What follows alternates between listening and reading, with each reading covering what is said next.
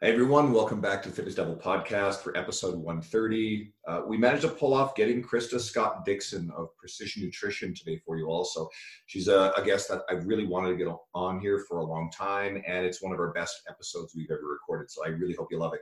We talk about ADD and modern technology and how that has can have an effect on everyday lives and nutrition we get into traditional versus non-traditional education, PN being a non-traditional route versus academia, and the values of both, the importance of connecting as a human being for coaching, and how uh, Krista's experience PN has made her and the other executives in their uh, unemployable in traditional workplaces, exactly what she means by that statement. Hopefully you love this one. Shut up and sit down.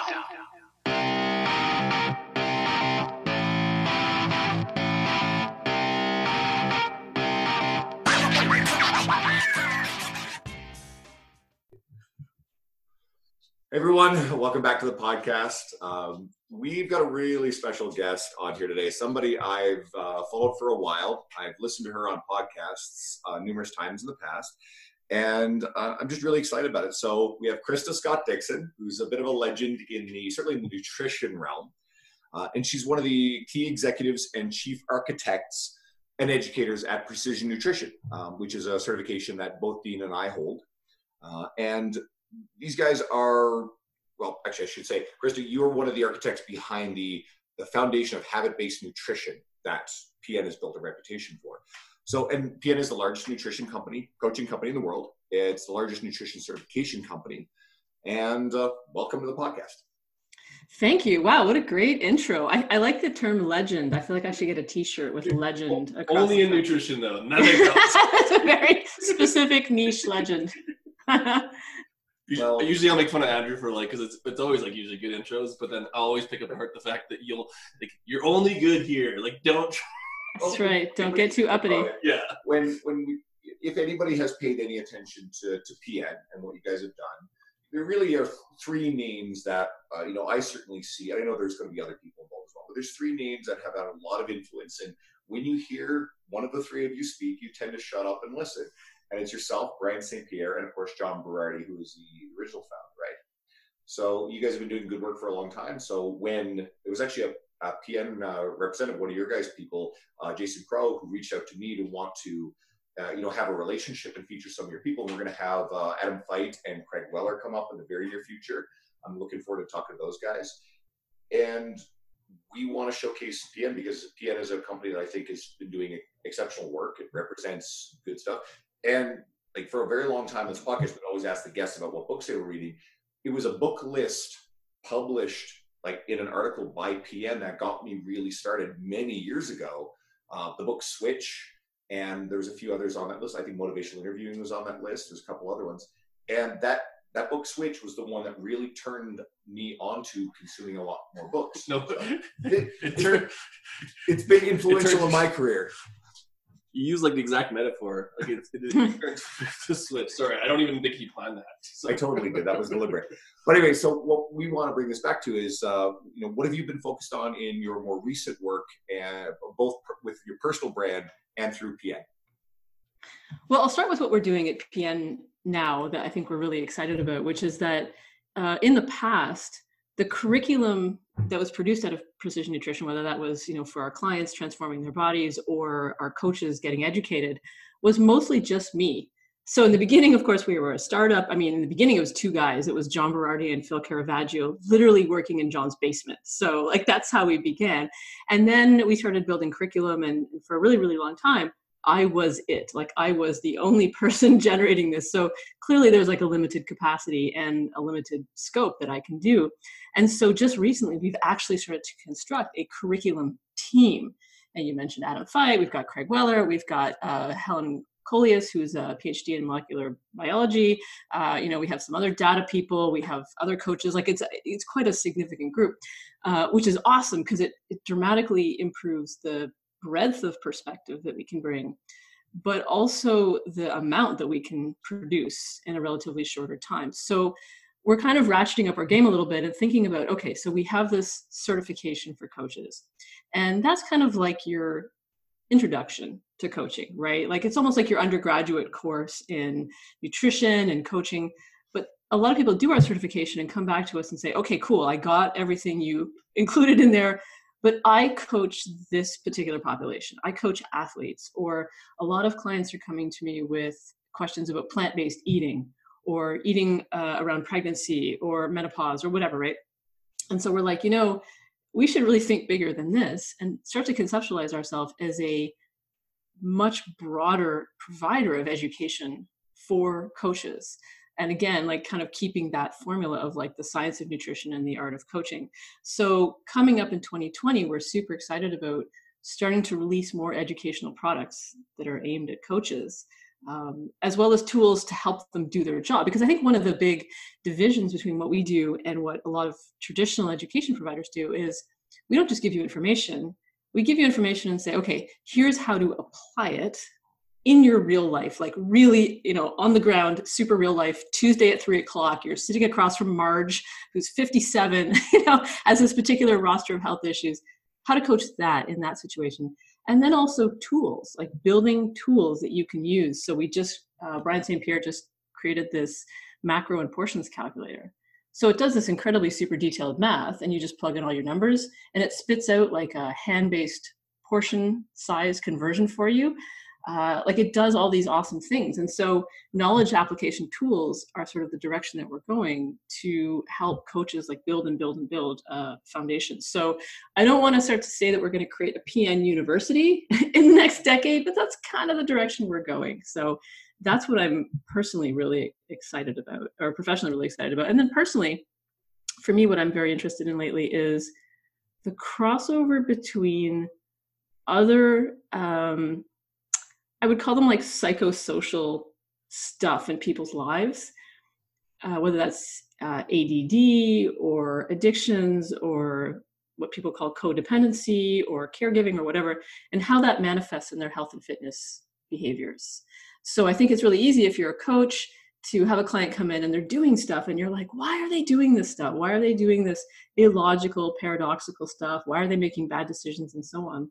And I've really gotten interested lately in in looking at how there are all these other dimensions in the way that people think, in the way they feel, in the way they behave, and how that shapes their health and fitness choices. So, I mean, one example is the role of ADHD. I, I like a few years ago, when I was briefly went back to grad school for counseling, I, I, was interested in the problem of attention, which I think all of us in 2020 grapple with attention. How do I keep my attention on a task? How do I not get distracted? So, just for fun, I took uh, the clinical test for ADHD and I scored off the charts. And I was like, whoa, how did I find this out in my mid 40s? And I mean, it explains so much of like my childhood and stuff, right? Um, so that was a real revelation. And I started learning a lot more about it. And it, it presents differently in adults, and presents differently in women than men. And there's lots of individual differences. But I'm starting to see it in my clients. I'm like, oh my gosh, you struggle with planning, you struggle with impulsivity, you struggle with distractions, you struggle with all these kinds of things. And then you have all this anxiety and shame around it. So, you know, I'm just super interested in how all this stuff is happening under the surface with our clients. And then if you just focus on how many cups of whatever they're eating, you're missing so many opportunities for really effective coaching there's like a million things that you just said that I like want to jump on.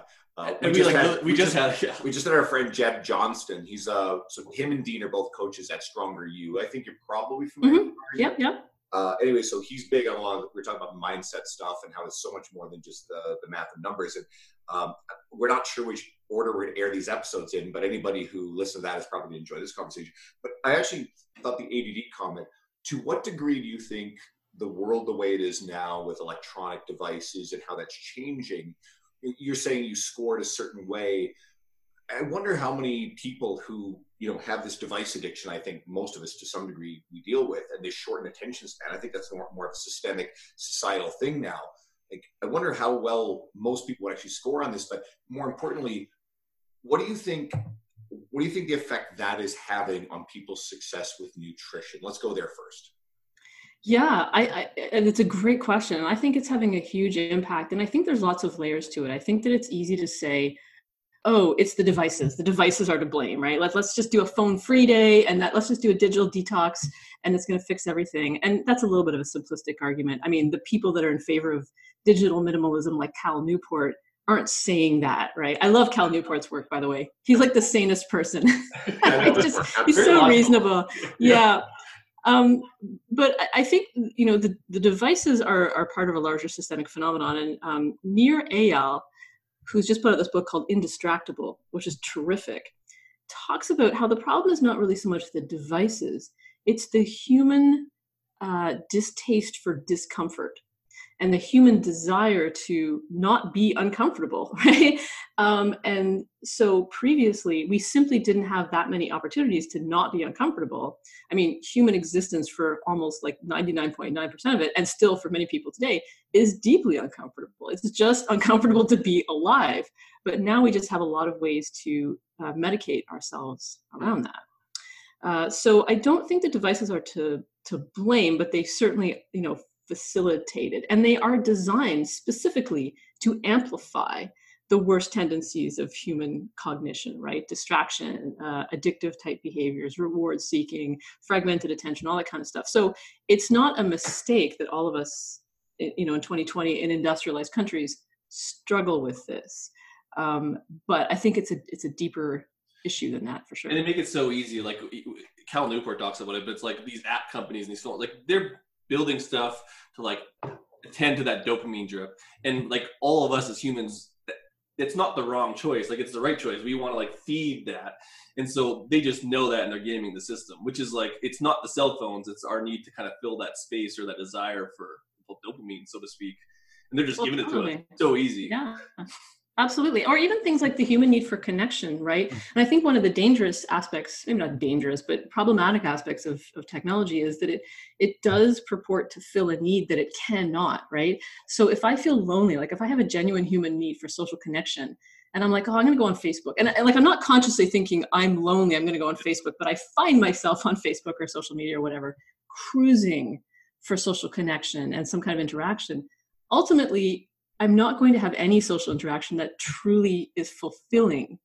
It's not going to meet that need. Um, like I could probably walk to the Starbucks, talk to the barista for five minutes, and get a better hit of social fulfillment than that.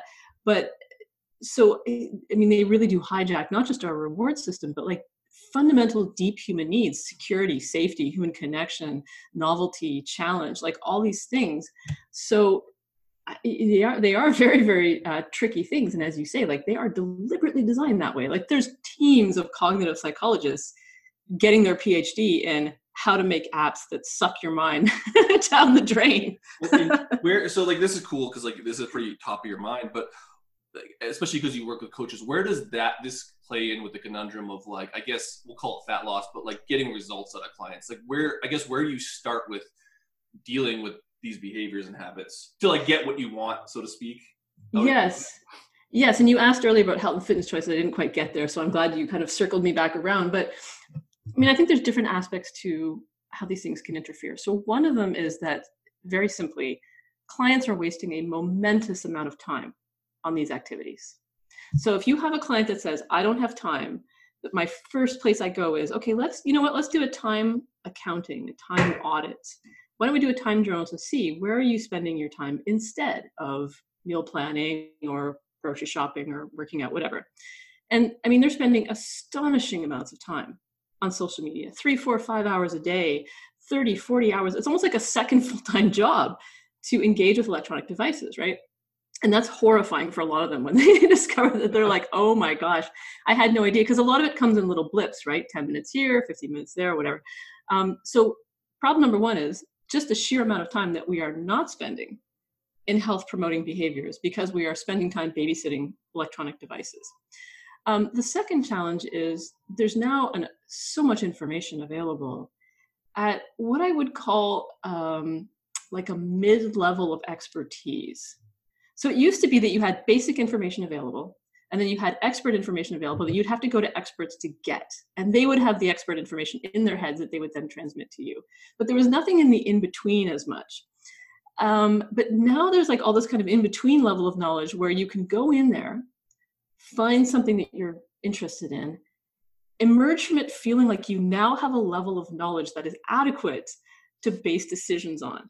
When in fact, you basically just attended day one of your first year university class on something. You did not go all the way to the PhD researcher level of depth and context and understanding and expertise, right? So it's like a really tricky thing because you start to feel like, well, I know how to do this. I read about this diet. I watched this documentary. It said that this way of eating was better. I read about coconut oil or hemp or whatever. And I feel informed now. I feel informed enough to make a choice or at least to adhere to a particular ideology. So clients are coming in and they're like, oh, I'm eating this way because I heard that was the best way to do it. And you're like, no. You've alluded to, but I'll say it explicitly, it's not just mid level of information, but there's also a lot of misinformation in that space. Right. So you mentioned documentaries. You know, well, it, it, this low hanging fruit to pick on the Netflix documentaries like Game Changers or, or, What the Health or whatever, but these things are full of misinformation. You have a lot of people who built very large platforms on providing oversimplified solutions to complex problems who are, direct competitors for people's attention. I personally don't make it a policy to complain about those very much. I think we have to still do a better job to get people's attention, but that stuff's still out there. So it's not just you know a mid-level of info, but there's act- we're actually combating a lot of wrong information. Well, I guess how do you? I don't want to say combat it, but you have someone that comes to you and they're like, "Yeah, like I watched what the health," and like, and you're like, "Whoa, whoa," but you can't attack that because then they'll get defensive. So like, where do you, I guess, see coaches navigating that talk? because that that happens. Like I can think about that happening like weekly with my clients. We- weekly is very generous. I would say Yeah. daily, multiple Yeah, times. yeah. yeah, and I, you know, like one one of the uh, kind of standard practices from mental health is that you never attack someone's delusions directly. Right? If someone comes to you and says, "I'm Napoleon," you're like, "That's stupid," you know, and you're not Napoleon. Like that is a wrong move. Uh, you have to say, "Oh, hey, hey, Napoleon, what's up? Let's talk about your life." Um, so, you know, with clients, one of the things and I think it's difficult for coaches because we have an immediate defensive reaction, right? So we have to figure out how to regulate our own immediate defensive reactions and our desire to like fix and tell and correct and all that stuff. But I think what we can do is get really curious about what is the underlying need here that this person is expressing. Maybe they have a health condition and they've been seeking for like the solution, right? They don't feel good and they want to feel better. And this is like, you're going to feel better. And they think, wow, that's awesome. So that's, you know, so you look for the underlying need. And you also look for the underlying opportunity. If someone is watching this, let's say, let's say they're, they're watching a documentary, somehow they're interested in having a conversation about diet, health, well-being, whatever. So you kind of look for how does this open up a space to talk to my clients about this topic? How does it increase their interest? Did this documentary suddenly get someone interested in health Yeah. in a way they've never been interested before? Man, what a huge coaching opportunity. So, you know, curiosity is really one of the the optimal strategies, whether that's curiosity about what need is getting expressed here or hey, what interested you about this? What did you like about this? What did you find useful? What spoke to you? Oh, I liked how they presented the information in ways that I can understand. Oh, I liked hearing the story about so and so because I'm a cyclist too, and seeing another cyclist that really spoke to me. So, if we can kind of get over ourselves as coaches Yeah. and not rush in to correct and fix and explain and blah, blah, blah, um, there's actually a massive opportunity there. it's huge. Like you said, like with clients, even like whatever question they're asking, you- you're just like, yeah, like shut the fuck up. Like that's not true. You don't go there. Like they asked you and reached out to you. Like that's the perfect opportunity to dig deeper. And like you can just have fun and have a conversation. But for most people, reaching out and asking those questions is the hardest part of the whole equation. And I would say that like people miss or coaches will miss that opportunity. They'll use it to shut it down, and then they'll never get there again. Where I look at it is like that's like the thing that you want from them. Like that's what we're asking people to do is ask questions or ask themselves questions even. Yeah, absolutely. And it's and it's you make such an important point that it is the coaching relationship that we have with them Hmm. that even makes that possible that they're willing to come to us and reach out and say, you know, what do you what do you think about this? Right? I feel dumb asking, but like what do you think about this? Like what an amazing act of trust they are showing in their coach a lot of the time. I wanted to go into something you'd said because I, I was interested in asking this anyway. You mentioned about PN sort of at least the first level being sort of an undergrad, and I think of PN its first course as very much like a university style course, but it's an alternative to the traditional path. So you've also spoken on podcasts previously about your own, for lack of a better word, distaste for working in academia, and yet of course you turned around and went back and got some more. Uh, but and as we talked about, you went on to be the principal builder of one of the biggest non-traditional nutrition education entities in the world. So, would you share some thoughts on the values of traditional post-secondary education, fitness and nutrition, and from learning from industry leaders like PN? Yeah, it's a it's a terrific question, and one of the things I've really noticed about fitness, health, wellness as an industry is that on average, most of the people in it are really hungry to learn. They love acquiring knowledge. They love learning. They love discovery. Uh, I, I think if you talk to a lot of coaches in the field, like where is their money going to weekend certifications or like training opportunities like uh, you know so there's very learning driven people in this field which i think is tremendous and i think the framing point to make here is that there's no it's really easy to say oh this form of education sucks and this form of education is awesome that's not how it works right? There's there's aspects in every domain of education that are valuable that we can extract and that we can use. And it's really just it's just a set of tools and where we find the tools is is up to us in a way. I think traditional education excels in um, doing a lot of the basic science that makes our knowledge possible. So they have funding for laboratories, they have funding for research, um, they, they can buy the fancy equipment, they can do a lot of the research that we then use to, to base our practice on. Uh, they have researchers who are actively doing that research and pushing the boundaries of knowledge and who are incentivized to, to do that. Um, we have a peer review process, right? So you can't just say any wackadoodle stuff that you want. A team of people who know just as much as you is going to be looking at your stuff and commenting on it. So I think the peer review process, you know, it has problems, but I think it's one of the better systems that we have come up with. Um, we have ideally, not necessarily always, but uh, academia focuses a lot on critical thinking uh, and evaluating knowledge and understanding that knowledge is constructed and built and contingent and asking how do we know what we know what's the evidence so it you know if if you participate in formal education in, in an ideal way hopefully you leave with a mind that is equipped with lots of mental tools.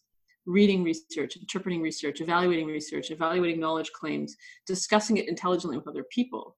So that's that's sort of the great things about formal education plus the amazing library. That's one thing I really miss about academia is like the awesome library privileges that you get as faculty. It's like a three month loan. I mean, you don't have to bring anything back ever. Um, but then, I mean, you have non traditional education.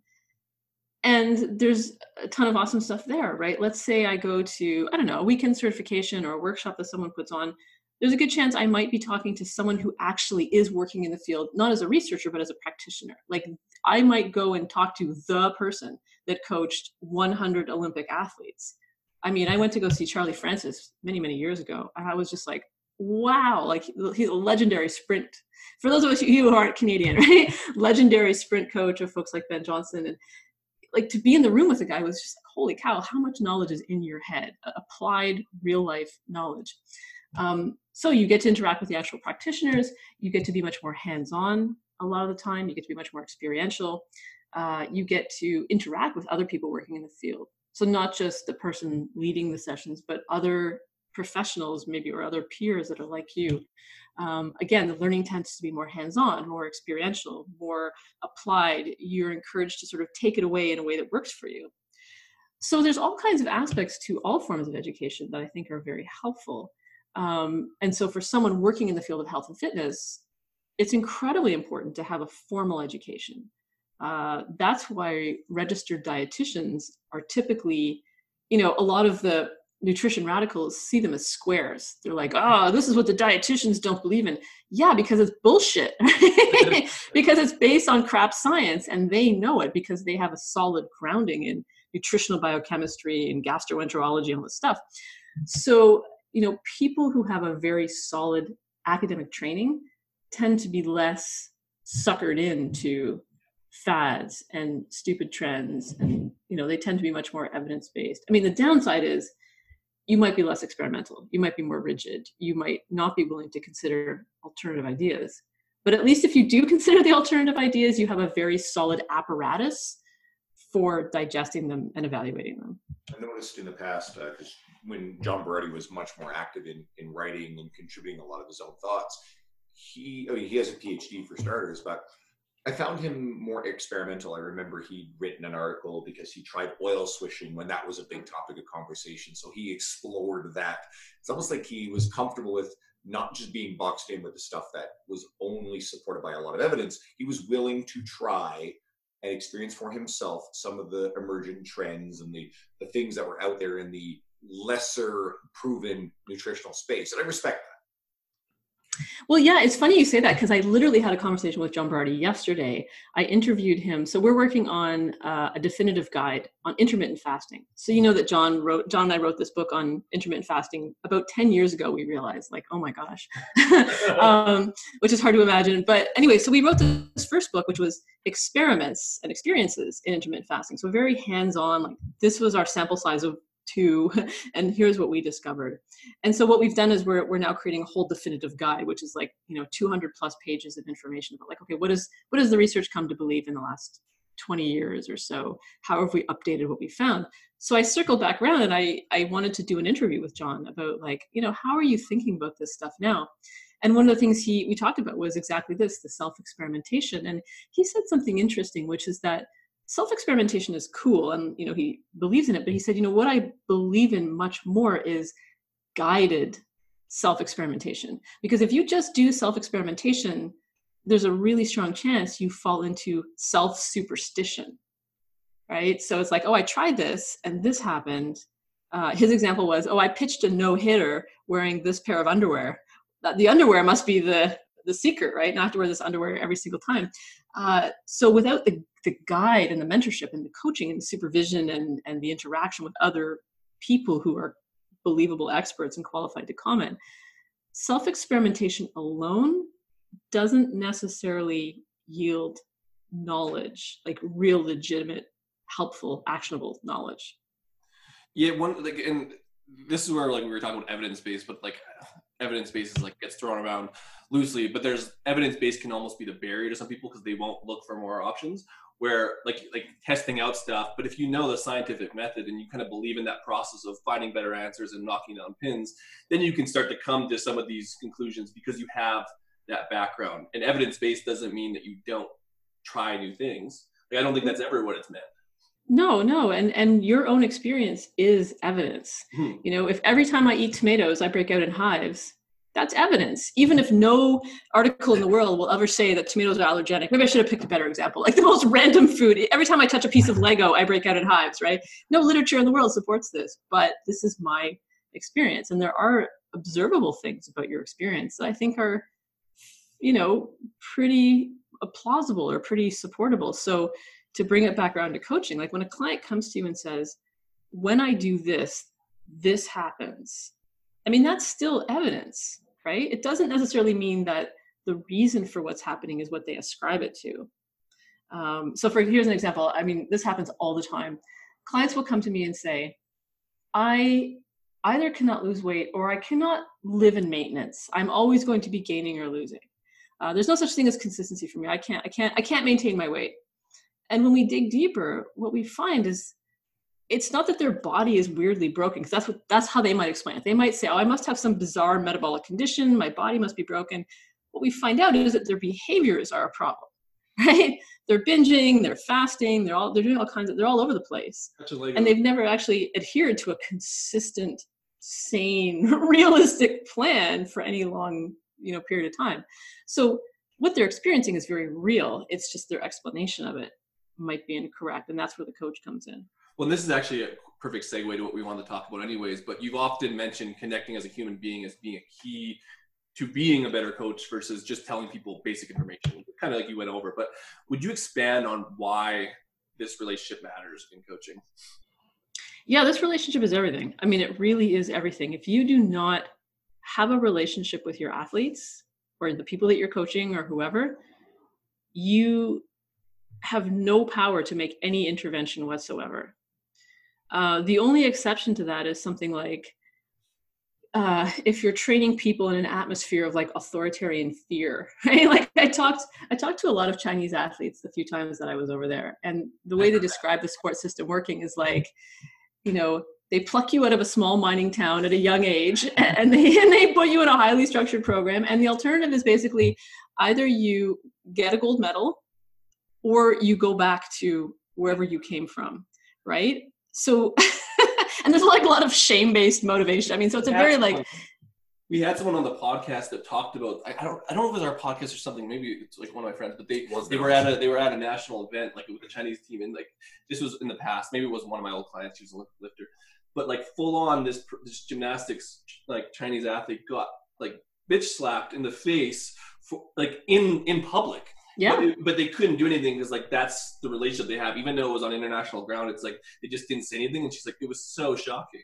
So anyway, yes. extreme, but like it could now, happen. Now none of the three of us are allowed to travel to China. having said this, well, as, as Canadians, as Canadians, I think our chances were sort of dodgy to begin with, given international events in the last few years. Yeah. Um, yeah. moving on. Moving on. I just wanted to say that because like that's right. Yeah, no, we're talking about politics. Although, but I mean, I, I think like it's it's so interesting. Um, to, I mean, to take a sideline, right? Like we're recording this now in the time of the coronavirus yep. right? And how that is like affecting the conversation around international relations and how like every country is now becoming paranoid about yeah. every other country. And i mean it's a fascinating kind of sociological conversation about fear of the other and and contamination and all that kind of stuff.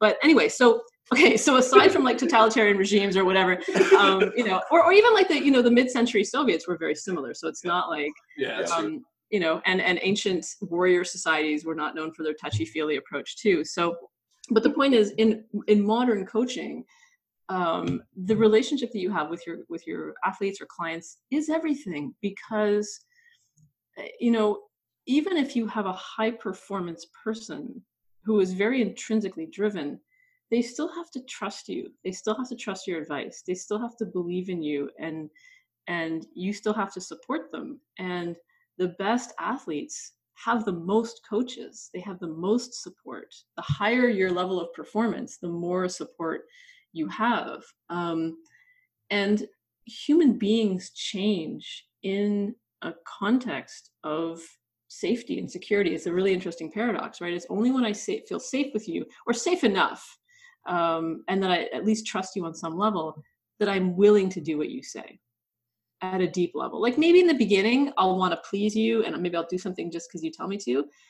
But if you're thinking about like a long term client results oriented relationship, that can't exist without the human factor, right? Nobody's a robot who's just going to do what they're told.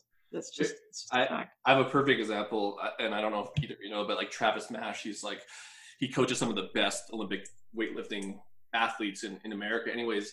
So like they're good athletes, they're high performers, they're gonna do well anyways. But this one athlete, and, and he's just like all he had to do is it's going for the gold medal, and he was about to lift this weight, and like they were nervous, and he he just looked to him and he's like, "Go fucking get it."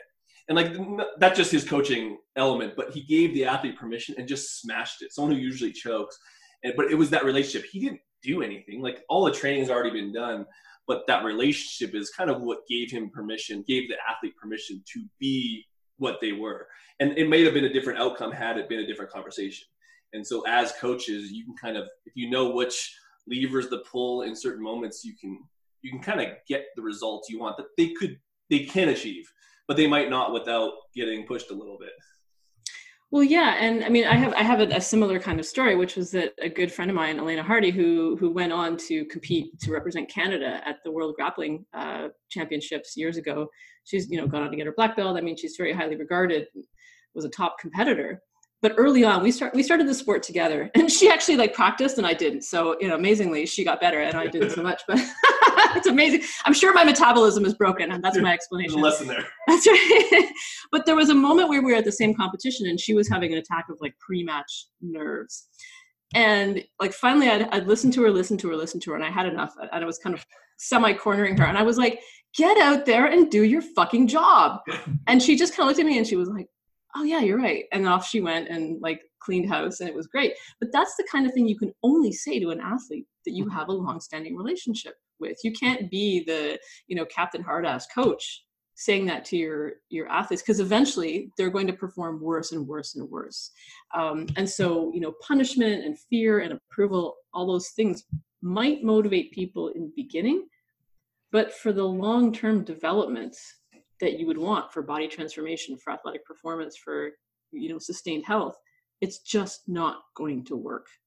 Plus, if you're an NHL coach and you have a history of abusive behavior, Oh, eventually, it's, yeah, eventually it's going to come to light. The whole Marc Crawford, uh, like I think, oh yeah uh, but was, was it uh, Babcock? Babcock was a all of them. one. Literally everyone from the era got called out. Like almost, except for like I think even the Sutters did.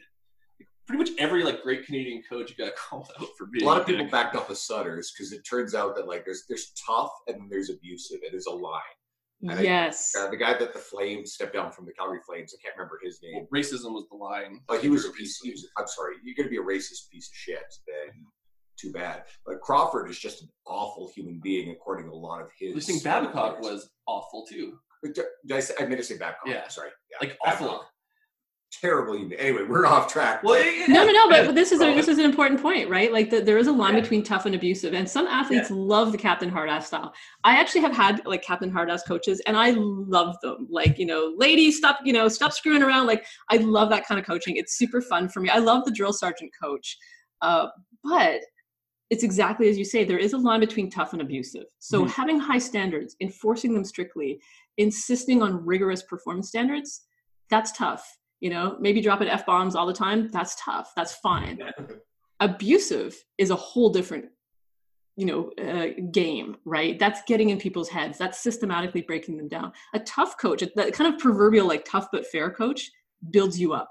It's the subject of every football movie ever made right? Or every sports movie. There's that coach who's like he's crusty but he builds the athletes up and ultimately after interacting with him or her they're stronger they're better human beings after you interact with an abusive coach you're worse Like, that's the Except difference. Jon Voight in Varsity Blues, which is he was he was an abusive piece of shit. well, yeah but the thing is, like, I think that is important, and even for coaches listening, is that idea of like, so the NHL blew up, and they're like, oh my god, these guys are bad, but the players defended the the quote unquote tough coaches, Like even though, even though to the outside world they're like, oh, he said fuck, and he like he said all these mean things, and the players like, no, no, no, we were good with that, and I so I guess it's contextual, but then the Babcock they weren't, um, the guy from Calgary they weren't, and so I guess yeah, like I don't know. it just it's interesting as a coach because we want to model after some of these coaches, but we have to know what that line is. But that line is different per sport.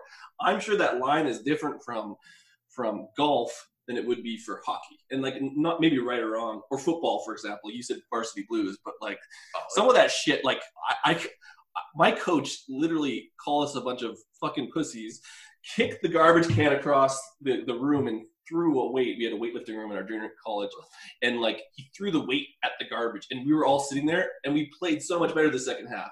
But if someone looked into that room who like didn't know the sport, they'd be like, "Oh my god, like fire everyone!" Well, imagine Bobby Knight being prominent in today. And if anyone does, isn't familiar with Bobby Knight, the famous college basketball coach from Indiana University, and Bobby was legendary for his tirades. He was a temper tantrum walking around. It's like John, the John McEnroe of the uh, the basketball coaching world.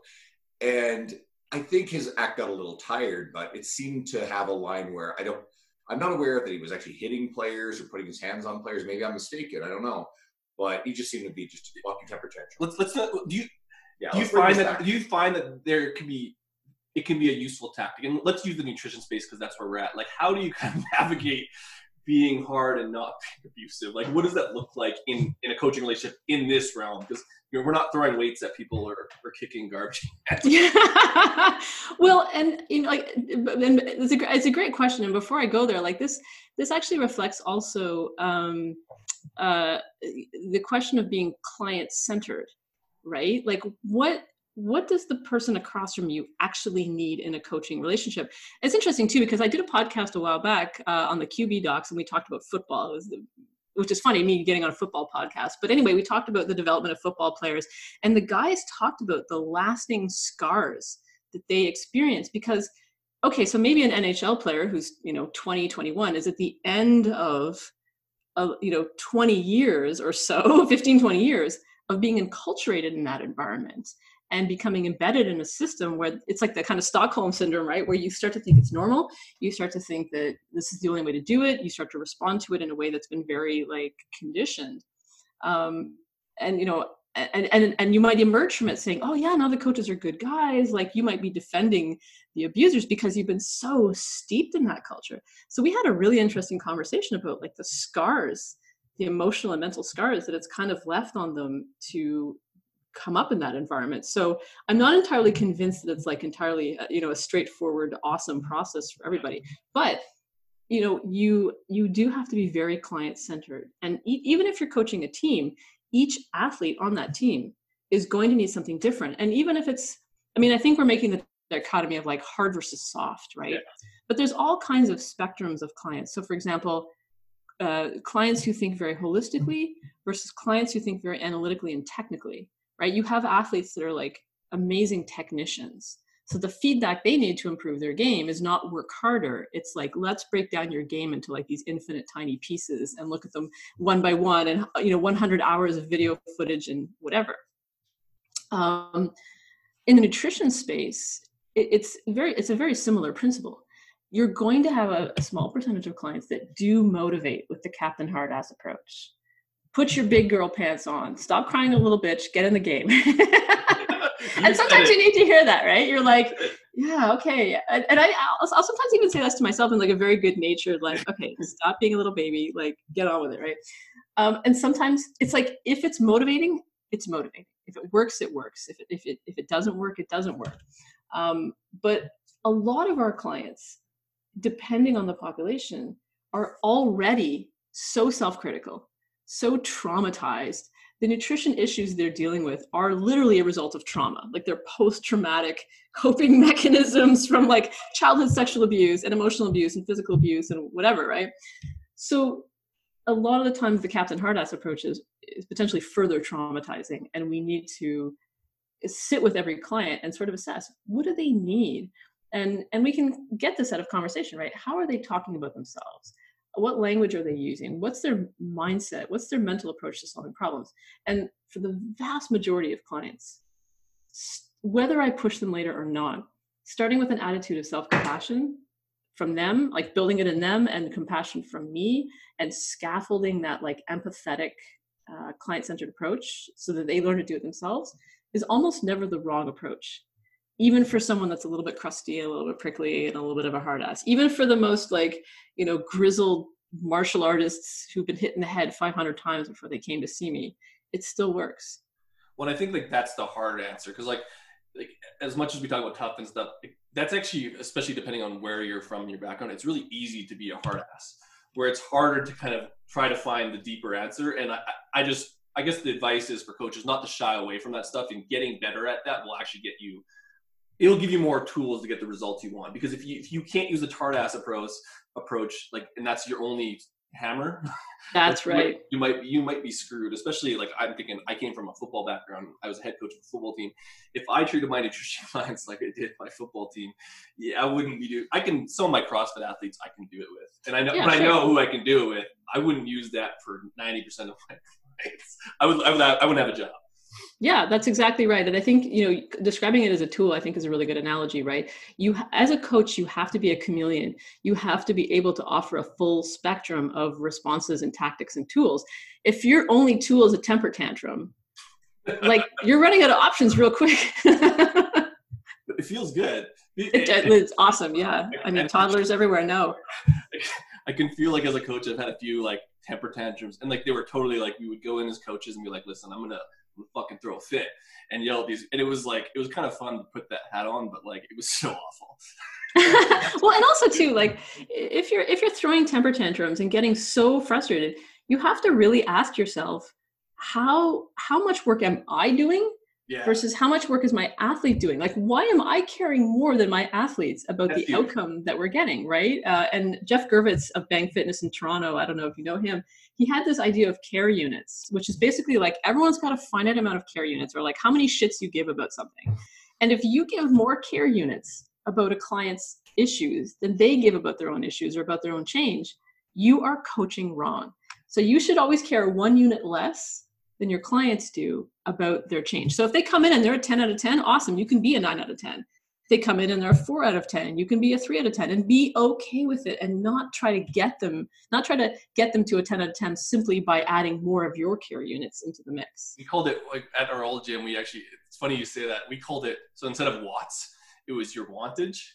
It's like Oh.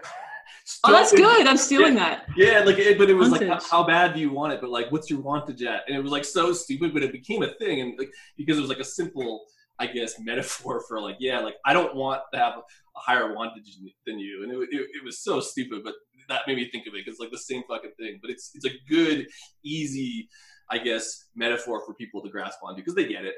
Yeah, wantage is terrific. But you know, so like I think this is a lesson for a lot of coaches. If if I'm spending a lot of time frustrated, angry, pissed off, uh, anxious, stressed out, irritated, I have the problem. Yeah. Not my athletes, not my clients. Yeah, let's You- actually you ask. wanna do it? Yeah, sure, Yeah. because it's something that uh, I dug up. So I, I listened to another podcast that you had appeared on, uh, Kevin Larrabee's Fitcast, just as a sort of a refresher for some of the stuff that I wanted to have you and your history top of mind. And one of the comments that you made was that the experience and environment of working at PN made you and your peers unemployable in the team. yeah. And so I wanted to know what makes PN unique and how is this environment being, uh, you know, both a catalyst for the most successful company of its kind in the industry. And I'm not sure I know how to ask this. Um, what are your thoughts on how this can relate to the coaches listening to be more successful in their own career development? Okay, cool. Uh, let me. I mean, I'll, I'll talk. I'll tackle the first one first, and then remind me if I don't get to the second one. Um, so, and, the, the funny thing is, the first person who described themselves as unemployable at Precision Nutrition was Phil Caravaggio, one of the co-founders, uh, and he was describing both him and John Berardi as currently being unemployable. So, I think that's a really funny part of that history. But it's almost like the analogy that I would make is you have taken zoo animals and returned them to the wild and trained like retrained them to become the majestic free beasts that they are by putting them in their natural environment and allowing them to thrive. And so i think what precision nutrition does there's a very well in our certification we talk about awesomeness based coaching right versus awfulness based coaching. So awfulness based coaching is when you come to me and i'm like here's all the things wrong with you. Here's all the reasons why you should feel bad about yourself. Here's all your deficiencies whereas awesomeness based coaching is like hey here's all the strengths. Here's all the things you're doing well. Can we just amplify that? Can we do it better? Or in athletic terms it's looking at an athlete's body and saying you know what? You're like four foot ten but just muscle. You should go be a weightlifter rather than making them go be a basketball player right? Uh, so it's a very strengths based perspective which i think many organizations pay lip service to, but we have a whole infrastructure around identifying it, building it, amplifying it, um, making it part of your daily life tasks. So um, this term doesn't come from us; uh, comes from Dan Sullivan's coaching, which is unique abilities. And if you haven't read uh, Dan Sullivan's book, Unique Abilities, it's really a helpful read. But the idea is that all of us have not just characteristics but things that we do that are very unique to us. And they're they're funny things. Like you know susan is just so good at organizing parties right? Or like bob is just that guy who always knows what to say in difficult situations right? So they're funny little things that people can do. And there's a very formal unique ability process that we go to it go through at pn and we look at what are the gifts that people bring. And then how do we just find the role that they fit in so let's say someone is just a very extroverted, bubbly, sociable person who just loves to help. My God, give them a job in customer service. And you don't have to motivate them. That's the secret, right? When when when animals are in the wild doing what they do best, you don't have to motivate the lion to go and eat an antelope. It's what they do. It's what they're designed for. You don't have to you know, ask a shark to be motivated to go and eat things. It's 100% designed by evolution to do that. So what happens is you have an organization that not only doesn't need management um, because people are already excited to do the work and to show up and and to produce more than they think they're capable of but people are producing their best work because they're not hamstring away on shit they hate doing or that they feel like they should do.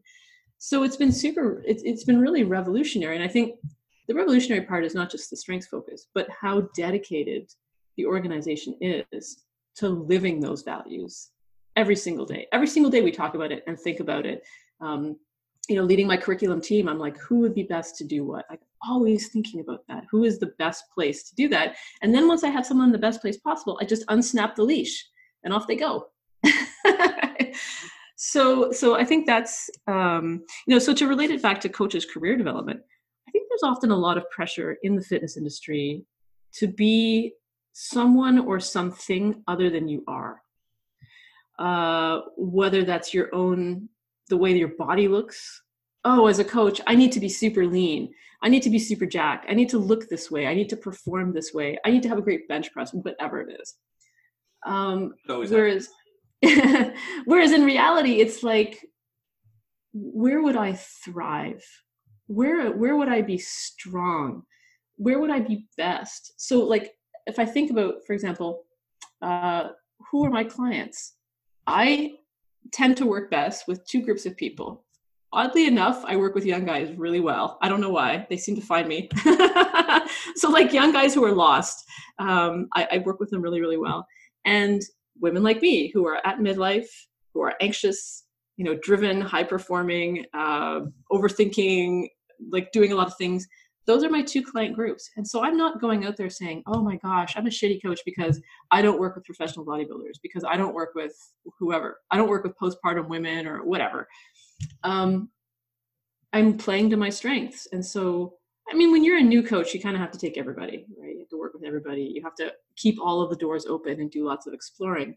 But as you refine your practice and refine your knowledge of yourself, you have to really know where am I strong um, and how can I just do more of that? And in the areas where I have difficulties or deficiencies or weaknesses, how do I bring them up to a level that they aren't causing damage and then just leave them alone?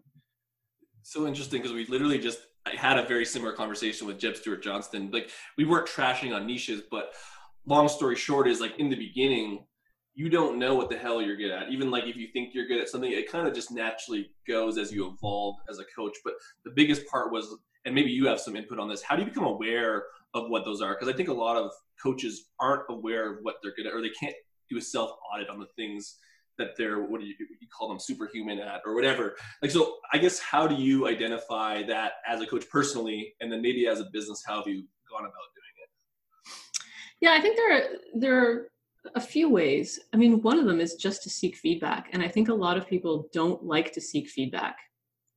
Um, I've heard people say, well, I don't, I don't want to bother other people, or I'm afraid of what they're going to say. So there's a really good book called Thanks for the Feedback, which I highly recommend anyone read. And it's about giving feedback, but also receiving feedback. Um, you know, so seeking, it's, I mean, it's the same as like, if you're an athlete and you never look at any data on your performance or you never look at footage of your games or whatever how can you possibly be better? Yeah. how can you possibly improve right? So you must get feedback not just from yourself. You have to get feedback from again believable experts what ray dalio calls believable experts people who are able to intelligently comment on your abilities um, or where they see the potential in you. So that's that's piece number one Piece number two is look for what gives you energy. So maybe you love working with youth. Like maybe you have a real job, quote unquote, doing something else. But maybe you love, like, you're volunteering with the youth boxing organization. That is what gets you out of bed. Like you're leaping out of bed at four in the morning to go work with those kids. It gives you so much energy. It gives you so much meaning down the road, maybe that's a career path for you, right? So look for what gives you energy, a sense of purpose, a drive, a sense of meaning, so much so that you should be um, finding yourself gravitating toward it over and over and over again. This is the third piece. What do you find yourself doing? I will read anything, like the back of a shampoo bottle. I'll, I'll like stand there and read it and be like, oh, lather, rinse, repeat, or the back of cereal box, or like instructions on medication. I will read any words that are put in front of me. Um, and that tells me about myself. It tells me that I'm someone who is curious, who likes information presented in verbal form, who likes consuming it, who likes to learn, right? So look for clues about what you find yourself always doing. Um, and it might be useful for you to look at also the things that you struggle with because a lot of the times those are the flip side of your superpowers and i got feedback recently that i'm not really sad about which is krista has problems following rules and processes 100% that's always like that's always like my you know I, I have given elementary school teachers in grade three nervous breakdowns because of this so this is not the first person to note this but in my role I was not hired to follow rules and procedures. I was hired to break rules and wreck procedures and make up new procedures, right? So look for where people are criticizing you and see if there's a nugget in there that may actually be extremely useful. So maybe again if you're if you're a failed basketball player, maybe you're going to be an amazing gymnast. Well, that's and I like that one even for like personal wise because I think a lot of being self-aware mindful of what you're good at a lot of times like you don't want to hear what you're bad at but if you search what you're bad at then you can find the flip side then it just kind of makes that whole process a little less hurtful to your ego you know what yeah. I mean? Like searching for reward in that. Because like now I'm thinking, I'm like, oh, why do I do the things I do? And it's, it's very similar. Like I hate writing, but I was like, oh, I'm good at a podcast because I can talk anyone's ear off. So it's but, it, but it's like I did that naturally, but had, had I had like I guess a model for identifying those things, it might have came come a lot quicker, so to speak. And that's an easy. That's the easiest thing you can do. Like everyone knows what they suck at. Like if, even yeah. if they don't want to admit it, like they know. And we just yeah, very yeah. early on that I write the podcast. Yeah. Oh yeah. like, I, gave I gave him one to do. I, I do a side project. He went and got drunk with the guest, and then they came to record it. It was very amazing. That was, that was, like number three. We, we, number six. We, we became more professional after that. Sorry. So since then, I've been doing all the writing. Uh, but like that's good. Like I think that that's a very helpful, I guess, way of looking at it because because I guess as coaches grow, they grow into what they eventually do. And I would say like you you you highlighted it, but there's this idea of like we should do this or do that or like we talk about Instagram and, and online coaching all the time, but you need to post every day or you need to post this infographic and that's just not going to work for everyone but if you if you don't listen if you only listen to the authorities quote unquote like you may never get to the point where you can niche down or you can be happy or you can break rules if you don't like breaking especially if you only follow one model. Yeah and i think the the really interesting thing that tells me that this is true is the higher up you go in levels of achievement and professionalism and development the less likely you are to be someone who is boxed in right? Uh, so uh, there was an interesting study on high school valedictorians and people who were valedictorians in high school and like what did they go on to do? What were their lives like? And what the study showed is that, of course, you know, very few of them went on to live in a van down by the river, right? They all like accomplished things in their lives, but very few of them, almost none of them, did anything awesome. There were no Steve Jobs in the valedictorians. There was no Marie Curie in the valedictorians. Like it was, it was people. So valedictorians were people who were really good at following rules and doing things according to established procedures. Uh, so that's why they got good grades. so they were they, they would go on to middle management or maybe some kind of law career or whatever, but they would never be the innovators, the paradigm smashers, the Elon Musks of the world. And I think it's that's super interesting to me as you go up the ranks of elite personal and professional development you have more and more and more individuality and eccentricity and people kind of living as themselves the most fully. It's actually in the lower strata of professional development that conformity is much more enforced. So that to me is like wow that's super interesting. But to go back to your point about what you're shitty about something else to ask yourself is what would make my life suck? Like what are conditions that i absolutely hate? For me working in a cubicle farm I would rather sand my face off. Like that to me is death. and that's also a very useful clue. And, and, as you say, people might not know what they're good at or what they love, but they sure know what they suck at and what they hate. So if you can find that list and then just flip it, um, that's another way to to know.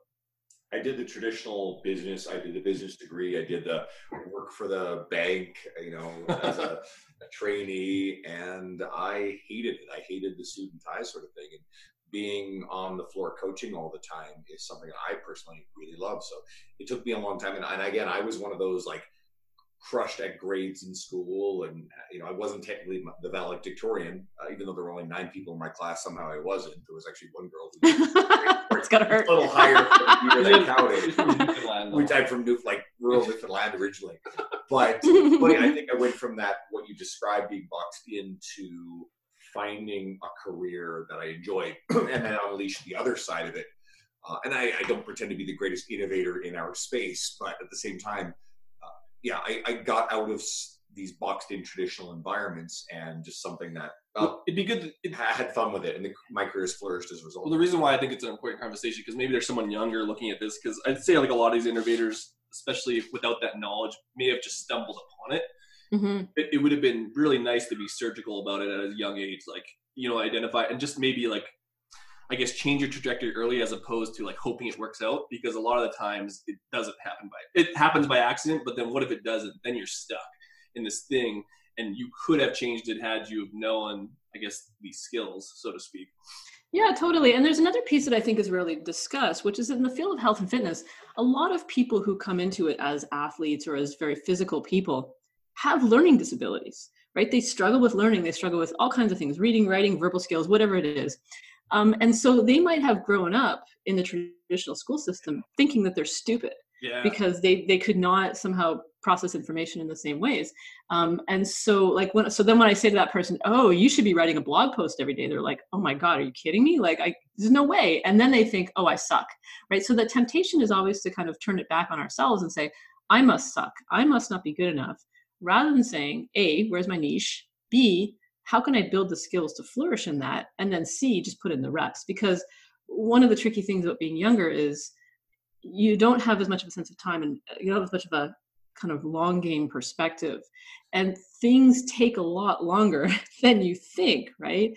So maybe you're grinding and it sucks and you're like i'm 25 how come i'm not making seven figures like the internet people tell me i should? And by the way if you're in strength and conditioning coaching there's a really strong chance you're not going to make a seven figure income ever the shitty thing about we talked about that recently with Andy McCloy actually yeah yeah paid that well one the thing about like when we're we're trashing people who get stuck in a way of thinking. But if you are in that box, especially in this industry, things seem to be changing with social media at times to the point where like the actual atmosphere and environment might outgrow that line of thinking, and mm-hmm. you may just mm-hmm. get.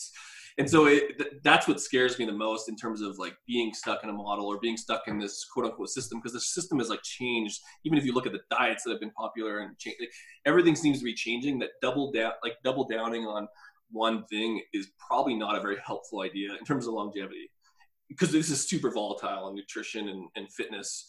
You know what I mean? Yeah, absolutely. And, and really the thing that's going to help you the most is learning how to learn. I mean, that's why we, you know, when we, when we uh, rewrote our textbook, this latest round, the V4, uh, chapter two, learning how to learn and really talking about this idea of skills and practices and daily actions um, you know as as being something that applies to everywhere in life. And so if you're sucking at something sometimes it is a matter of just getting better skills maybe having skill development and and that guided practice. Um, but learning how to learn is the, um, one of the best things you can ever know because i mean if we, if we go back to my academic career like everything i learned in academia like it had nothing to do with what i'm doing now. And i think that's just the, the reality of modern life yeah. for a lot of people.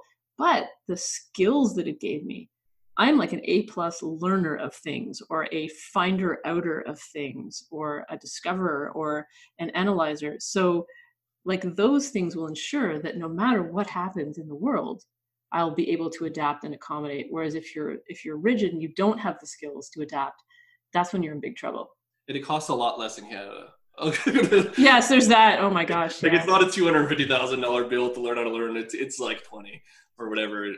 Yeah, and we can get free healthcare while we do it. We can we can have open heart surgery while we go to school. Not going in the pool. no.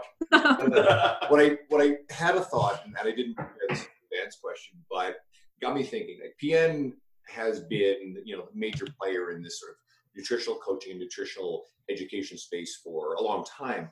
But now we're seeing the emergence of more companies, and some of them are definitely your competitors in one or the other. So, uh, you know, Dean works for Stronger U. You know, they're doing really, really well as a nutrition coaching company. You have Macros Inc. Uh, some of our friends are involved with that. Brad Dieter is now part of that thing. And then obviously the other certification company that gets a lot of attention is, is Mac, uh, MNU, Mac University. So how has the emergence of these, you know, competitors um, changed the focus of PN? What has it made you guys do to, you know, stay on at, at the top of the industry and uh, improve your game? Well, it, your question makes me think of something that Phil Caravaggio said to me many, many years ago when I had just quit my job in academia and I was all worried because I was looking around and I was like, oh my God, everyone else knows more than me and they're better than me. And like I was overwhelmed by, at the time, which is funny to think now, but at the time, what seemed like just so many people in the space making things. And he said, you know what? I really don't worry about um, what other people are doing I spend most of my energy making sure that I'm making something awesome. And I've always thought that was really useful wisdom. Uh, and he, he was also talking about it in the context of, um, you know, back in the day, people shit talking John Berardi's work, right? And I was like, Does John, is John worried about this? And Phil was just like, no, we don't care because we're so focused on doing what we love doing and doing awesome things. And so I actually don't really subscribe to a competition model. I subscribe more to a collaboration model because there are so many people out there that need our help. I mean, poor health, lifestyle diseases, whatever, like are a massive global phenomenon. Like we could never produce enough yeah. materials to help everyone who needs to be helped. Combined. And so combined, yeah. Like even if we worked around the clock, right? Uh, and so I don't see other people working in the space as competitors. I see them as collaborators. And this is why I love talking to other people in the industry because I'm like, oh, what are you guys doing over there? Like, what are you doing over the fence there? What have you come up with? Could we share? Could we partner? Right. And so in our certification, we're often saying to people, oh, if you want to learn about such and such, go see these people. They're terrific. If you want to learn about supplements, go see the people at examine.com if you want to learn more about coaching women go see girls gone strong right? So there's there's lots and lots of ways that collectively we can be better and one of phil's contentions was is that nothing worth doing can be done alone.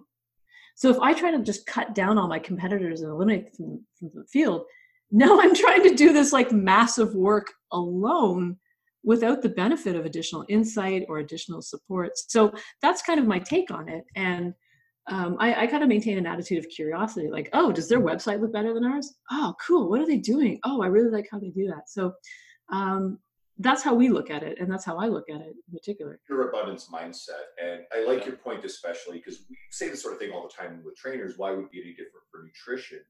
Uh, like how, what percentage of the population is actually engaging in fitness? Yeah, and we spent our time in a red ocean fighting over uh, the same clients already, we're, we're yeah. losing the battle. You mentioned Steve Jobs and Apple earlier.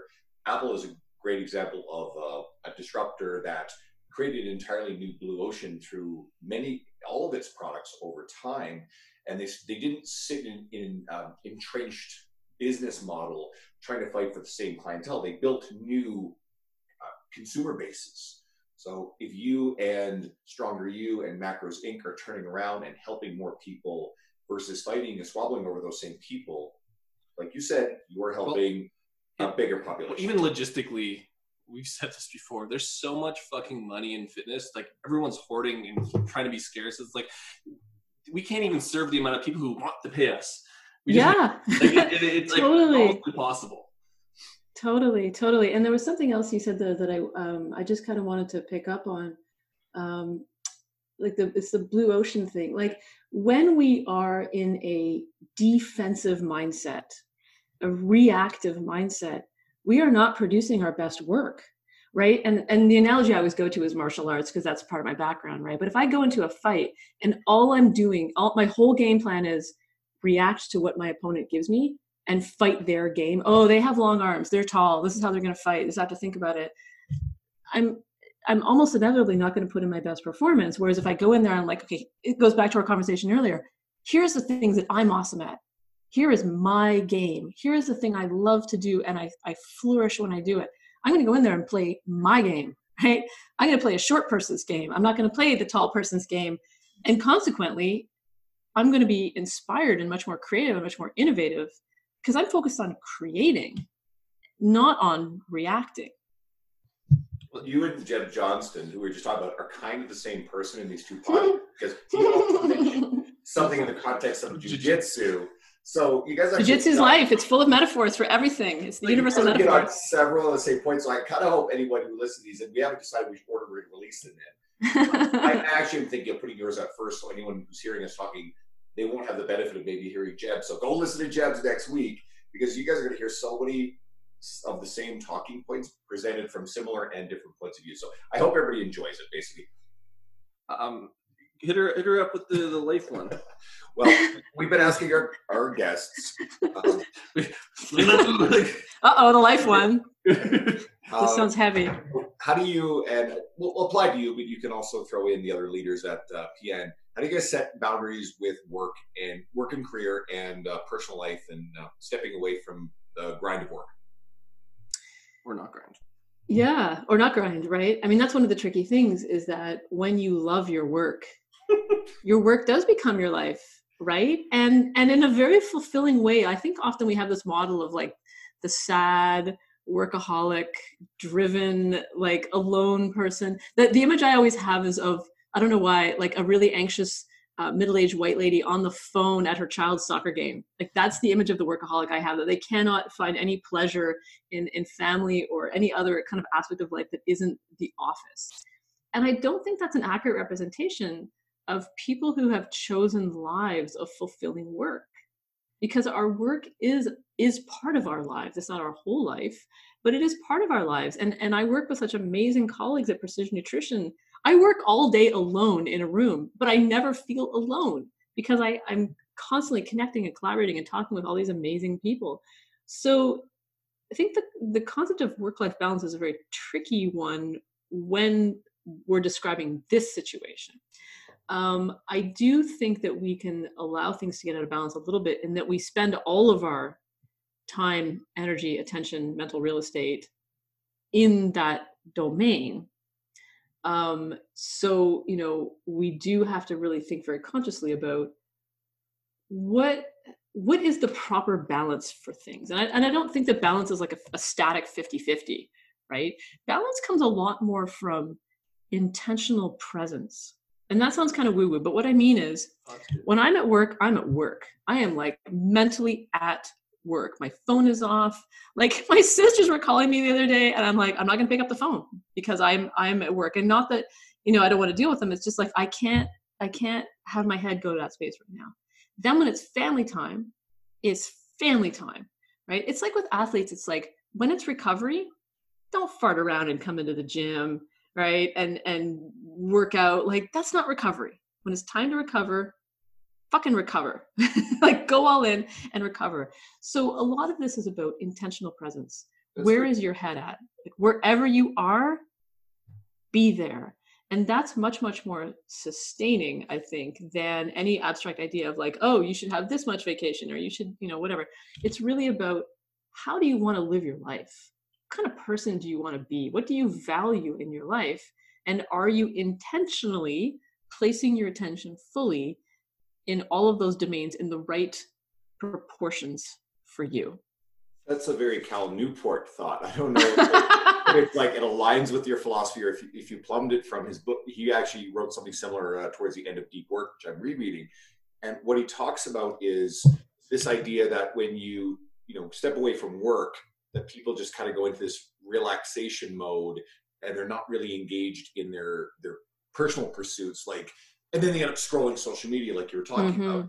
And people have this idea that no if you actually plan things that you personally want to do and really engage in them that that idea is very fatiguing when in fact they're actually much more fulfilling and you feel more recharged and rewarded because you immerse yourself in passionate projects outside of your work.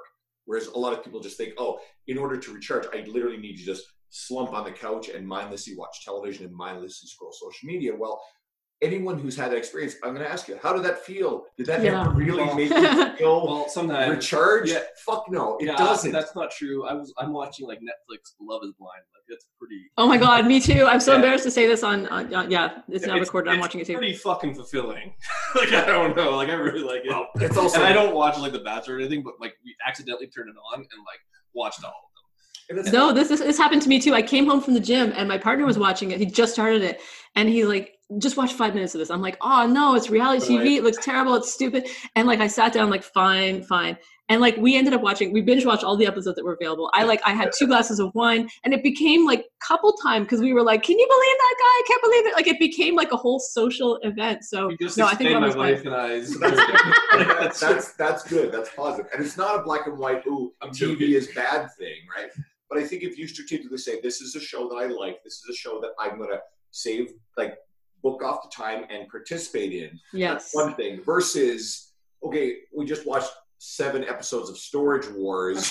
What Yeah. else is on? Very, very, very home- good. home- the eight different home renovation, remodeling, flipping shows that you get on HGTV, and then you realize your whole weekend, like, and then you go to work on Monday morning going, "Oh, well, I wasted the weekend," and you don't feel recharged. That's what I'm talking That's, about. that's Yes. a good point. I think that you actually nailed it. I'm surprised because do you do that often? Because like I, you only know if you know. If you've done that because I've done it. yeah, yeah. I'm- I like to say in coaching that we smell our own shit. So. Yeah. Uh, I'm example, a lot of times my day it starts. It's not. I'm not a, like a 5 a.m. 6 a.m. person, but get up, do the whole morning routine thing, go off to work, start start coaching clients at 9 or 10 a.m. or it's 9 a.m. podcast on Thursdays, and then during the weekdays, except Fridays, I'm getting done work at 8 p.m. Uh, I may have gotten some breaks to write or do other work in between. Then it's workout. I'm going home at 10, 9 30, 10 o'clock. Maybe I'm going to bed at 11 or 12. But if I have an hour to two hour window, and what I've noticed is if I pull out a book and I've read and I've done something I feel fulfilled by, I feel like I had a good end to my day and I feel productive. If I turn around and realize, wait a second, I just wasted that last hour and a bit scrolling social media, I feel very unfulfilled and a lot less recharged. And I, it's a Mhm. very noticeable feeling for me. So Mhm. I hope everybody can kind of reflect on their own experience with this and decide, wait a second, You can watch Storage Wars if you want. Just if, make sure you plan it. That's the It take. home. wasn't. It wasn't an accident. no, but I, I think it, like and for me, like balance is also a very dynamic entity, right? And I go back to the martial arts as the metaphor. Like most of the time in many martial arts, you are off balance, and it is the off balanceness that actually gives you the energy, the momentum to go into some particular kind of move. So a lot of time you like deliberately off balance yourself, or you're able to return to balance very effectively. So it's like it's more like standing on a moving train a lot of the time.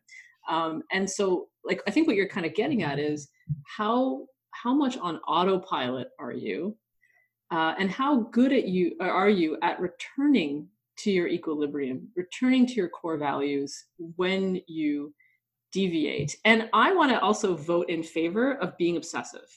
I think to be great in a lot of fields, you have to be a little bit crazy and not all the time. So like it has to be in the proper proportions like anything else.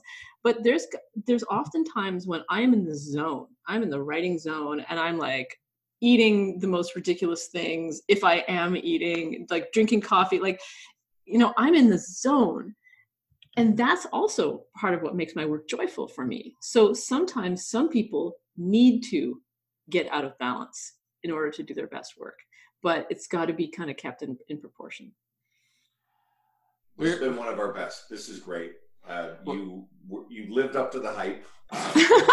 Uh, really grateful to have you know, come on. Um, You're not stupid. Is what Thanks. I think I've spoken from the Yes. yes, uh, bring it in. I think it was, uh, our buddy Raph uh, had been talking to you, and, and I oh yeah, yeah, yeah.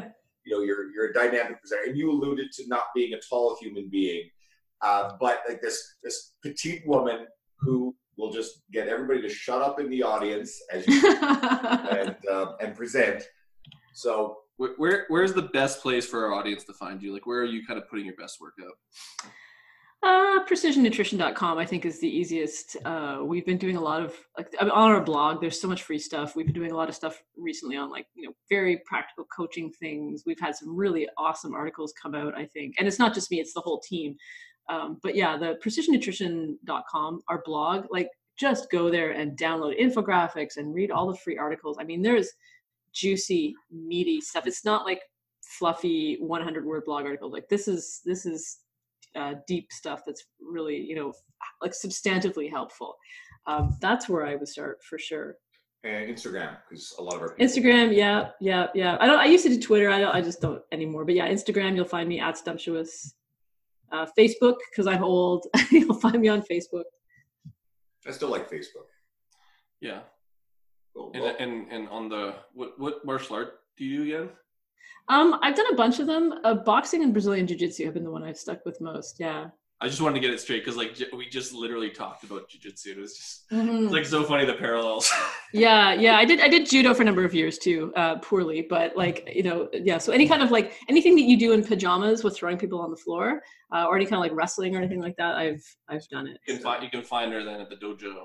that's right yeah Cool. Uh, thank you again for your time. This is wonderful. Uh, I'll explicitly say you're welcome back anytime you deem yourself uh, full of ideas that you want to share with our universe. Then please send me a message. We'll make it happen immediately. Uh, and then for all the listeners, thanks for staying tuned with us all this time. If you're new uh, and you found this through PN and Krista uh, on their media, then you know I hope you actually will stick around and check out some of the other things that we've done. If you scroll through our library of uh, guests, you'll find a ton of industry elites and notable names, and a lot of emerging and up and comers who we want to put on your radar because we believe in them as great people. We've mentioned our friend Jeb Johnston a lot this episode. It's just because there are so many parallels in the conversation. And uh, and Jeb is someone who is doing really great things that yet isn't um, a total household name. So you may want to check him out, and we should have him come out for you next week. So hopefully you subscribe if you haven't already, and uh, and stay tuned because we've got a lot more coming for you. Thanks for coming out. thanks guys Shut up and sit down.